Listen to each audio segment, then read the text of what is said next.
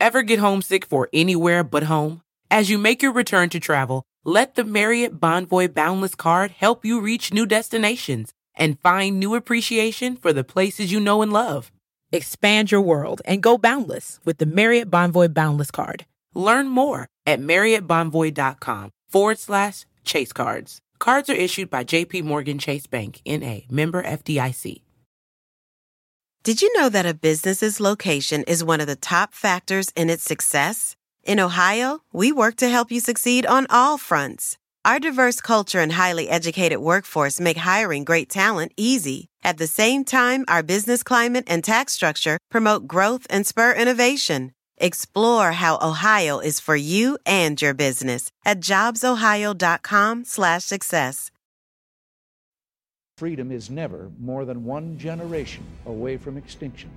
Free speech is under assault like never before. Freedom is under attack more now than ever before. Because radical doesn't mean crazy. Hell yes, we're going to take your AR 15. With the help of the media, big tech, and the global elite, the left is attempting to seize control of my generation. It's time to fight back. It's time to let freedom ring. Hello, everybody. Happy Monday, November 15th. How are we doing? How are we doing? Joe Biden's the worst president in American history. But I will tell you this it, it's great to be a 10 0 Georgia Bulldog team. For those of you who don't know, every Monday I let you know that Georgia won. So I was, uh, I was, so we're, we're having a new thing every week. And uh, I'm going to let you, um, I'm going to let you know why. So last week, I was in Walton County, Georgia, which is the sorry, yeah, Walton County, Georgia, which is the most conservative county in Georgia by voting percentage. And this guy gave me an off. He he he said this is what you should do. You should start your show off like this every every day. So here we are. Uh, so if you're listening, this is all because of you. But we're going to go through Joe Biden's public schedule.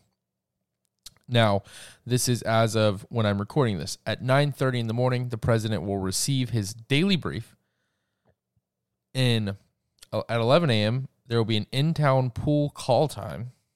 So uh, who knows what that is? Um, I think that's something with the press. Uh, who who knows? At 11:20, the president will participate in a tribal nations summit, coinciding with National Native American Heritage Month. Uh, so that's interesting. Uh, by 1.30, there'll be a press briefing by Jennifer Psaki. By 3 p.m., at 3 p.m., President Biden will sign into law his bipartisan infrastructure deal, H3, HR 3684, the Infrastructure Investment and Jobs Act. The president and the vice president will deliver mar- remarks by 12 p.m. At 7:45 p.m., the president will meet virtually with His Excellency Xi Jinping, President of the People's Republic of China. So all he will be doing tomorrow, all he will be doing tomorrow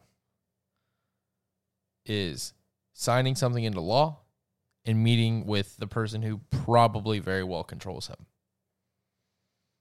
That's all he's doing. That's all he's doing. Now, a couple of weeks, I saw something, a couple of weeks ago, I saw something that made it, uh, I'll put it like this. I really thought it was a rumor, but it's over at CNN. And as we all know, CNN cannot tell a lie. Exasperation and dysfunction inside Kamala Harris's frustrating start as vice president. Worn out by what they see as entrenched dysfunction and lack of focus, key West Wing aides have largely thrown up their hands at Vice President Kamala Harris and her staff, deciding simply there isn't time to deal with them right now. Especially at a moment when President Biden faces quickly multiplying legislative and political concerns. The exasperation runs both ways. Interviews with nearly three dozen former and current Harris aides, admin officials, Democratic operative, donors, and outside advisors who spoke extensively to CNN reveal a complex reality inside the White House. Many in the vice president's circle fume that she's not being adequately prepared or positioned, but instead is being sidelined. The vice president herself has told several confidants she feels constrained in what she's able to do politically, and those around her remain wary of even hinting at future political ambitions, with Biden's team highly attuned to signs of disloyalty, particularly from the vice president. It's important to remember she is a heartbeat away from the presidency. In just a year, she could be launching a presidential campaign of her own. But there are doubts throughout the political world what Biden will do with his reelection bid in 2024, something he's pledged to do publicly and privately. Will she be a, criti- a critical validator in three years for a president trying to get the country to reelect him to serve until he's 86? Or will she be going for herself? Now, a few of the insiders who spoke with CNN think she's being well prepared for whichever role it will be. Harris is struggling with a cocky rocky relationship with some parts of the White House, while long term supporters feel abandoned and see no coherent public sense of what she's doing or been trying to do as vice president.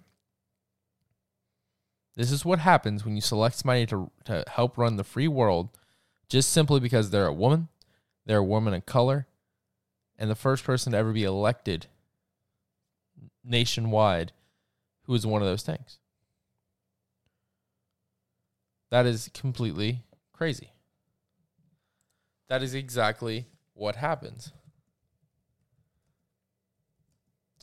So there have been some rumors that Biden wants to get her gone. That Biden wants to get her out of the White House altogether and that he thinks he messed up by making her his running mate. Now, I saw this thing over at CNN, and again, CNN, uh, a source in the White House says, quote, some in Biden's orbit have wondered if he should replace Harris by nominating her to the Supreme Court. It's that bad. Sorry about that, dropped my phone. It's that bad that they believe that it would be better to get her on the Supreme Court than let her be able to ruin his political and social and everything he wants to do to this country. That is crazy. Now, keep in mind, there was a USA Today poll conducted uh, from November 3rd through 5th with a thousand adults. The question asked, in your view, what is most important for Biden to do over the next year? 5% said infrastructure, 5% said COVID, 7% said immigration, 10% said economy, and the biggest one was 20% with resign, retire, or quit. Joe Biden has around a 38% approval rating, and Kamala Harris somehow figured out how to get an even lower approval rating than Joe Biden. Now, I don't know what Kamala Harris has done to get to the point where they absolutely want her to become the 2024 running person, but it's being shown that they didn't because they're trying to get her outed as vice president. Think about this. Think about this. Why did they they obviously she I mean she very famously called Joe Biden a sexual assault, uh, a sexual um, pre- predator, called him a racist, and months later said he was the best guy since sliced bread, even though I think he's probably been alive longer than sliced bread. They have been trying to get him out of office. Or they, they were trying to get her to be the 2024 nominee. And now they've changed their mind because they realized just how bad and unpopular she is. She is she has a 28% approval rating. 28%. Think about that.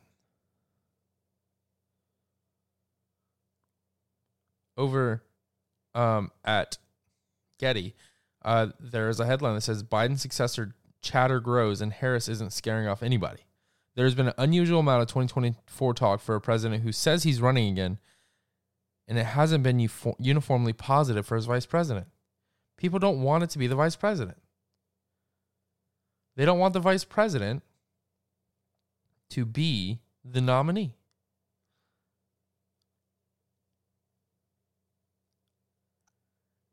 But Democrats are scared. According to the Washington Post slash ABC, if the election were held today, 51% of registered voters prefer a GOP held Congress prefer to just tw- compared to just 41% for a Democratic held. That's the largest lead Republican congressional candidates that have held in midterms in more than 40 years. in more than 40 years. Look what's happening to the country. Just two years ago, we were booming, man. Our economy was rolling. Now, reports are coming out that ships to California are now waiting 17 days to unload. 17 days to unload. And while all this is going on, while our country is falling apart, we have RINOs who want to give one of the most unpopular presidents in American li- in in the history of America a win.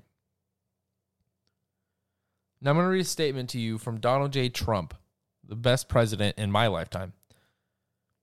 It says any interest from good and smart America First Republican patriots running to primary campaigns against Representatives Tom Rice, John Katko, Don Bacon, Don Young, Fred Upton, Andrew Garbarino, Peter Meijer, David McKinley, Nancy Mace, uh, Jaime Herrera Beutler, and Chris Smith. You will have my backing. Gonzalez, Kinzinger, and Reed already quit. They are out of politics, hopefully for good. Warmonger Liz Cheney is on the skids with a 19% approval rating. Saving America starts by saving the GOP from RINOs, sellouts, and known losers. In the Senate, the disaster, the quote disaster from Alaska, Lisa Murkowski must go. There's almost nobody worse. He's 100% right. If we continue to let the tyrannical left and cushion right control us, they will take all of our freedoms away and we will no longer have a country. We have to fight back. We cannot let America turn into a socialist country. Ronald Reagan once said that freedom is never more than one generation away from extinction, and that America is the great last hope on earth.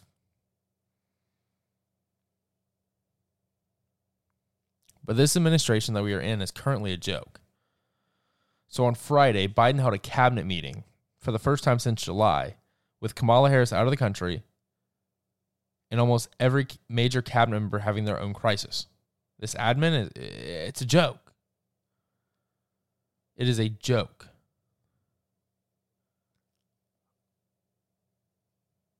But there are some good news coming out. Federal courts appear to stay uh, to to stay on the side of medical freedom. Now, to get into the infrastructure bill, Ted Cruz hammered the Republicans who voted with Democrats.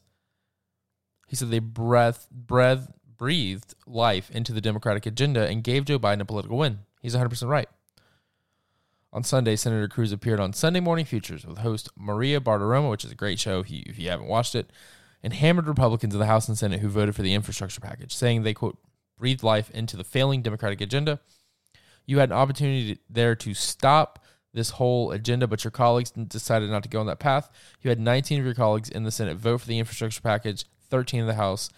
What exactly did that do? Now, because they did that, the path is wide open for much higher taxes on the rest of us all to pay. Isn't that true?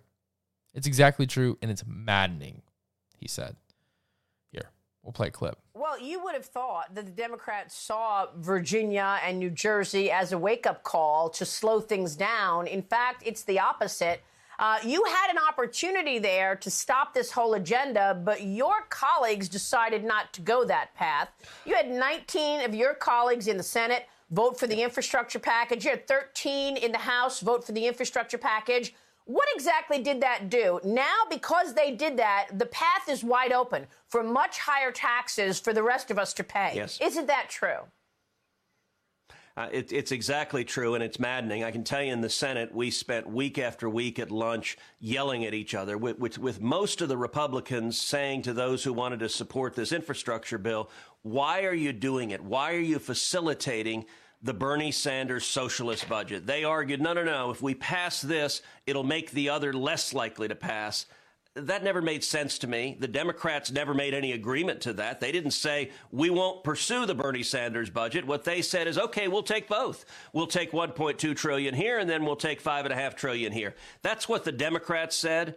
And, and I will tell you in the House, for, for the House Republicans who voted for this, Joe Biden and the Democrats, their agenda was was was on the rails. It was failing. It was on the way to going down. And and what those Republicans did is they breathed life into it. They gave Joe Biden a political win. He'll now go across the country touting, "Look at this big bipartisan win." And and, and that additional momentum uh, unfortunately makes it more likely that they whip their Democrats into shape and pass some multi trillion dollar spending bill on top of this that will include, yeah. unfortunately, trillions in new taxes. That's what the stakes are all about. I still hope it doesn't happen, and I hope Joe Manchin does what you suggested, what he suggested, which is to say, hey, let's kick this till next year. Let's wait until inflation is is licked, till we've stopped inflation. Then we can talk about the next package. I, I think that would show a lot of wisdom. That would be a, a very statesmanlike act for for mm. for Joe Manchin to do. Let's see if he does it, but spineless. The only word that comes to mind. Spineless you're going to give the most hated president in American history. You're going to give him a win. So Joe Biden gaffed as he always does. He was speaking uh, Thursday or Friday, and context back in 2014 or 15, uh, Barack Obama banned any uh, the federal government or any anybody in the federal government, which obviously the president is, from using the term uh, Negro to refer to literally anything. And so this is Joe Biden speaking just a moment ago or a couple of days ago. He was speaking, and in fact, he used this rule that he broke this rule that he helped uh, pass. Watch. I know you're a little younger than I am, but uh, you know I've adopted the attitude of the great Negro at the time pitcher in the Negro leagues went on to become a great pitcher in the pros into the Major League Baseball after Jackie Robinson. His name was Satchel Paige. And Satchel Paige. well, I don't know much about Satchel Paige. I don't know much about baseball, but I know that this is absolutely terrible. But nobody will say anything to him. But this isn't the only time he's been racist. In fact, this isn't even one of the worst times. Listen to this clip from forever, from decades ago. Right on Bosnia, that uh, this ethnic cleansing has the potential to rear its ugly head in Ukraine and in, in, in Belarus and in the former Soviet Union, where they have uh, major uh, arsenals of nuclear weapons, where they have long histories of national wars, where ethnicity dominates. Uh, uh, that is a phenomenal potential consequence of the United States. If Haiti, a god awful thing to say, if Haiti just quietly sunk into the Caribbean or rose up 300 feet, it wouldn't matter. Hmm, but when Trump called them bleep hole countries, it was terrible. But I just have the, if everybody in Haiti just disappeared tomorrow, it wouldn't matter a whole bunch. But yeah, this is the great. This is the guy who was going to lead America from being the most racist country, even though we elected a black president twice. He's going to make them them racist Virginians who just elected a black lieutenant governor. He's going to absolutely make sure that they just they learn what they learn what to do because it's absolutely, I mean, it is so terrible what is going on, man. I mean, it, you know, this is the best place on earth for anyone to live of any race, but we're absolutely, you know, it's it's so bad. You know what I'm saying? Like this is the worst place on ever, uh, ever to live. Stupid. Now, I will tell you, outside of those crazy RINOs. We do have some good ones, and uh, play this clip by uh, Ron DeSantis. Nobody, no cop, no firefighter, no nurse, nobody should be losing their jobs because of these jabs. We have got to stand up for people and protect their jobs and protect their livelihoods. We need more Republicans like that. How hard is it? How hard is it to actually have a backbone, to actually have a spine, to actually do what you campaign on? I didn't think it was that crazy.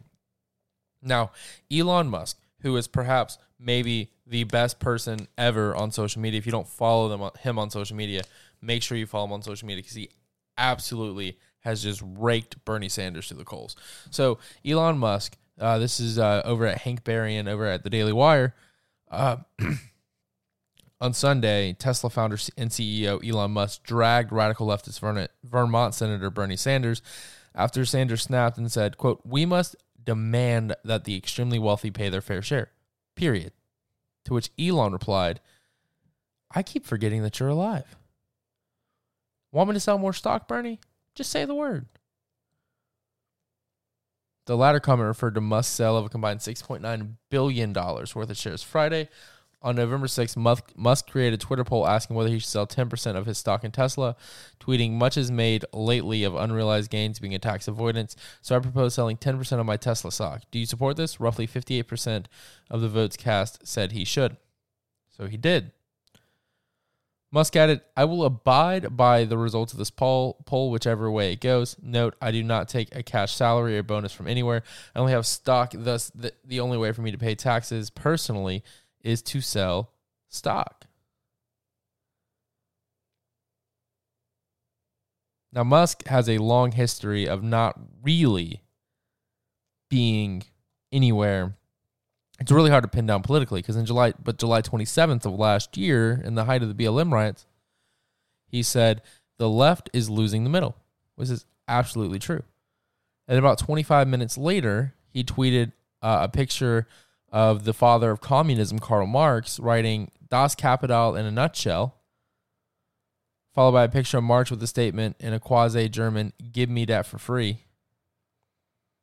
In May 2020, Musk commented, Take the red pill. And those of you who don't know, take the red pill basically means go from being a liberal to a Republican. Stuff like this, even though it may seem it may seem not important, really is important. Because it wins you the middle.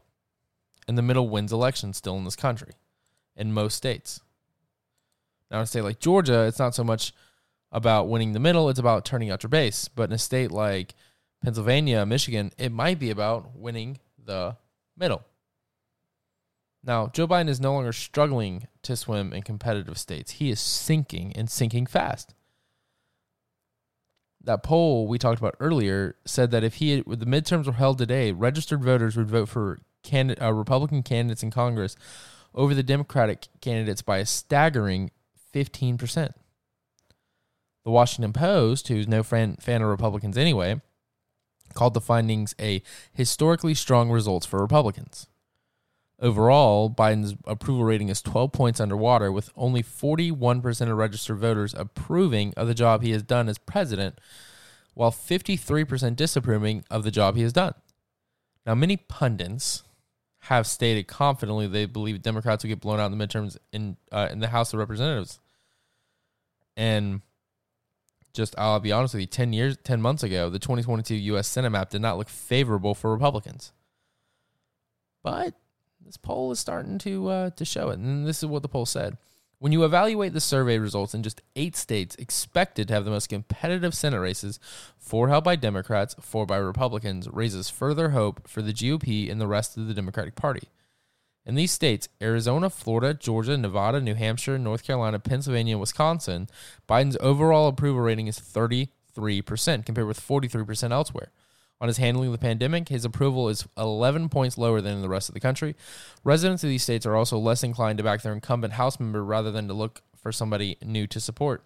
19 versus 28%. And registered voters in these states favor Republicans over Democrats for the House by a 23 point margin, 58 to 35, versus 7% in the rest of the country. Now, this is what I want to tell you F- Florida is not a swing state anymore. Florida is a soft or is a safe Republican state, and let me tell you why. So there's these two organizations. One's called the Republican Governor Organiz- uh, uh, Association. The other one's called the Democratic Governor Association. Basically, what they do is their job. Think of them like a PAC, but they're only focused on the governorship, right? You know, the RGA spent a lot of money in, in Virginia to get Glenn Youngkin elected. Well, the DGA has just announced that they do not plan to spend money to try to uh, help whoever on the left defeat Ron DeSantis because they've given up on trying to defeat him. Because Ron DeSantis is a man of the people. He's what I would call a populist. And to anyone who tells you why populism is wrong, please please ask them to explain why Florida went from blue in 2012 to eh, just just barely being Republican in 2016 to now in 2022 the Demo- one of the biggest Democratic donor political action committees won't even spend money in it. I mean, and there's some good candidates. Uh, in Arizona, you have a guy named Blake Masters running. Florida uh, will be uh, Marco Rubio again. Georgia, you know, there's a lot of good people in that Senate race who I've had many of them on the show. Uh, Nevada, there's a guy out there named Sam Brown. New Hampshire, not sure what's going to happen uh, because Sununu just pretty much announced he's not going to run. North Carolina, they, you got Ted Budd, who's uh, endorsed by Trump. Pennsylvania, still interesting. Sean Parnell will probably pull that primary out. And Wisconsin will also be interesting. But all those states will probably go red. And for Florida, North Carolina, Pennsylvania, Wisconsin, those are already red states uh, with Republican senators. So it's going to be very interesting. And I think you're going to see a lot of people start to say, hold on a minute, because what has happened time after time after time uh, is the only poll that matters is the voting poll, the polling place. But what re- voters have shown is that they don't want one party rule uh, in the federal government. That they want some level of a Republican and a Democrat having say. As you saw with a lot of people voting for with with a lot of Republicans uh, losing in 2018 in the in the House, but a lot of senators winning in those very same states. A lot of Republican senators. So what is going to happen? Because this poll also found that Democrats have seen their support among voters diminish significantly for which party voters trust to handle education. Democrats led Republicans on this issue by 3%. The last time polled, Democrats enjoyed a 23% lead over Republicans on the issue. A tw- that's a 20% drip drop. Now, Senator John Barrasso, Republican of Wyoming, chair of the Senate Republican Conference, responded to the poll numbers for Biden during an interview on Sunday with ABC News, saying that the numbers were proof that the president was failing in the eyes of the majority of Americans, as I believe he is. Joe Biden is failing his job, and it will be shown. It will be proved. Now, a lot has happened in the Kyle Rittenhouse case. We're going to touch on this for a few minutes and we'll be done. But closing arguments will start later today. And if anything happens other than Kyle being acquitted, I don't know what to do. I mean, we have a prosecutor who is a worse lawyer than your aunt who thinks she knows law. We have a guy who uh, you know, we, we have a, we have a guy who was actually shot by Kyle Rittenhouse who said that he only shot after the gun was pointed at him. I mean, there's I I don't see one way in which Kyle Rittenhouse loses this case. He went on the stand, which you typically don't do. But he did.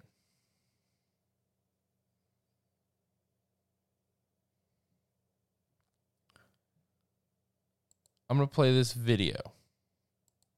Um, your videos that you have captured of these incidents that you call riots, they're very uh, slanted against the people who are rioting. You characterize them as Antifa, Black Lives Matter rioters, correct? Because they are rioting in the footage, yes, absolutely. I mean, seriously. How dare you make the people who are doing something bad in this seem bad? Well, because they're bad. But that doesn't stop the left, even with all this evidence. Listen to Joy Reid, who only has half a brain. Let me just remind people of the names of the victims: Joseph Rosenbaum, who was 36 years old; Anthony Huber, who was 26; Gage Gross, Grosskreutz, who's only 27 years old, was injured. These are the victims. These are the people um, that people ought to remember are the people who were hurt here, not the person who was crying on the stand today. Paul Butler, thank you very much, my friend. Up next. Ooh. Why don't we remember the five people who Joseph Rosenbaum raped? Hmm? Why don't we do that? That seems like a good idea to me. Let's remember the people who Joseph Rosenbaum raped. Seems like a good idea if that's if that's what we want to do. Look, I've said this time and time again, and I think I have a special place to say this because I'm Kyle's age. Kyle should not have been there. Absolutely. Kyle should not have been there. You know, I, I got invited to go to DC during the uh, inauguration, or sorry, during uh, during the, the election, and I decided not to because of how crazy I knew it would be. And I did not want to risk literally anything. Because I like life. I like to be alive. So I did not go. And I, now I'm not saying that he didn't have the right to be there. And I'm not saying because he went, this wouldn't have happened. I'm not saying that because he brought the gun, this wouldn't have happened. If he didn't, if he wouldn't have brought the gun, he probably would be dead right now. But as someone who is Kyle's age, I would advise if if I had a friend, I would advise my friends not to go to this. I just as I you know advise my female friends don't get drunk at a frat party with no friends around, right? Because even though you can, even though nine times out of ten nothing will happen, sometimes stuff happens. Hey, Noah here. I wanted to take a second because I realized I don't know if you know who I am. So I like to take the last few minutes of every single show to tell you who I am. I mean, you turn into the dial right now. You know, you may have no have no idea who I am. My name is Noah Ring. I'm foremost the uh, the the most prominent college conservative activist in the country. Uh, I got my start a couple of years ago uh, in 2016 ish. You know, working uh, to try to help uh, Donald Trump get elected. Since then, uh, obviously, I've grown up a little bit since 2016. I was only 15 in 2016 when Donald Trump was elected to be the president of the United States, and I spent four years defending Donald Trump's Uh, America First policy, defending him in the classroom. I uh, have kind of I've kind of token that that I, I, I fight for conservatism and Trump in the classroom. So that's what I've done for the last four years. I've fought for Donald Trump against radical left wing professors, students, administrators, everyone. I also helped to defend many students across this country. Look, a lot of people weren't lucky like me and lived in a very conservative school district, and a lot of people are afraid that if they speak out against their radical professors or their radical teachers or principals or whoever that they will be ridiculed and they'll be grade docked which if you don't know what grade docking is it's when they drop your grade uh, simply because they don't like you. Simply because in this case you support donald trump you support uh, pro-life pro-gun and you are for america first. With that being said i am a contributor with campus reform meaning whenever i find some story that of some teacher doing absolutely crazy work or some college being overly overly biased, I report on it because that is important. The, the future of America is right is in college right now. My generation will decide what happens. Gen X is overwhelmingly conservative. The millennial generation is overwhelmingly liberal. My generation will be the biggest thing because I saw a statistic a couple of years ago that by the 2028 election, my generation will be the vi- biggest voting bloc in the country. And I don't know about you, but I want to live under a Republican led country led by the conservative ideals of limited government, limited uh, res- uh, personal responsibility, limited government, and liberty. That is what the founding fathers guaranteed to us. And that's what I want to live by. So every Monday, I'm right here, 8 10 a.m., whether you're listening to this uh, on the radio or you're listening to this on the internet live stream, I'm right here. If you ever have any questions at all, you can email me, noah at noahring.org. Uh, that's my personal email. I check that too many times a day, honestly. Uh, you can also text me at 912 254 4838. 912 254 4838. But what I really seek to do with this podcast, with this radio show, is I seek to give my generation what is needed for them to fight back against the radical left on college campuses because I've seen firsthand what happens when one party rule comes to these college campuses. You think can't you think California's bad? Wait until you step foot on a college campus because at least in California you have the protections of the Constitution of the United States. At college, you don't have those protections. So that's what I, that's who I am. That's what I'm doing, and that's why I and I appreciate you, the American people, the great people of America, listening and giving me this platform to be able to speak to you for you know roughly two hours a day, which my sixth grade teachers told me that I'd never make anything in my life talking so much, but look who has proved her wrong. Now, with that being said, make sure that you come back tomorrow at 8 a.m., 8 a.m. to 10 a.m. every single morning. We have great guests on all the time. We've interviewed uh, former Secretary of the Agriculture, Sonny Perdue. We've interviewed Marjorie Taylor Greene, Mike Collins, uh, Congressman Garrett Graves. We've interviewed all these people. We've interviewed senators, congressmen, governors, uh, all these people who candidates as well, and just interesting people. We had on a guy named uh, Alejandro who used to be a member of Antifa and now and Black Lives Matter, and now he is one of the biggest people fighting back against those very organizations. So we have on great guests all the time, and we bring you the news that nobody else is going to bring you. You're not going to find these headlines on Fox News because I have a lot of I have a lot of people throughout the country who are looking for stories uh, that are happening in high schools and colleges and even even really some corporations.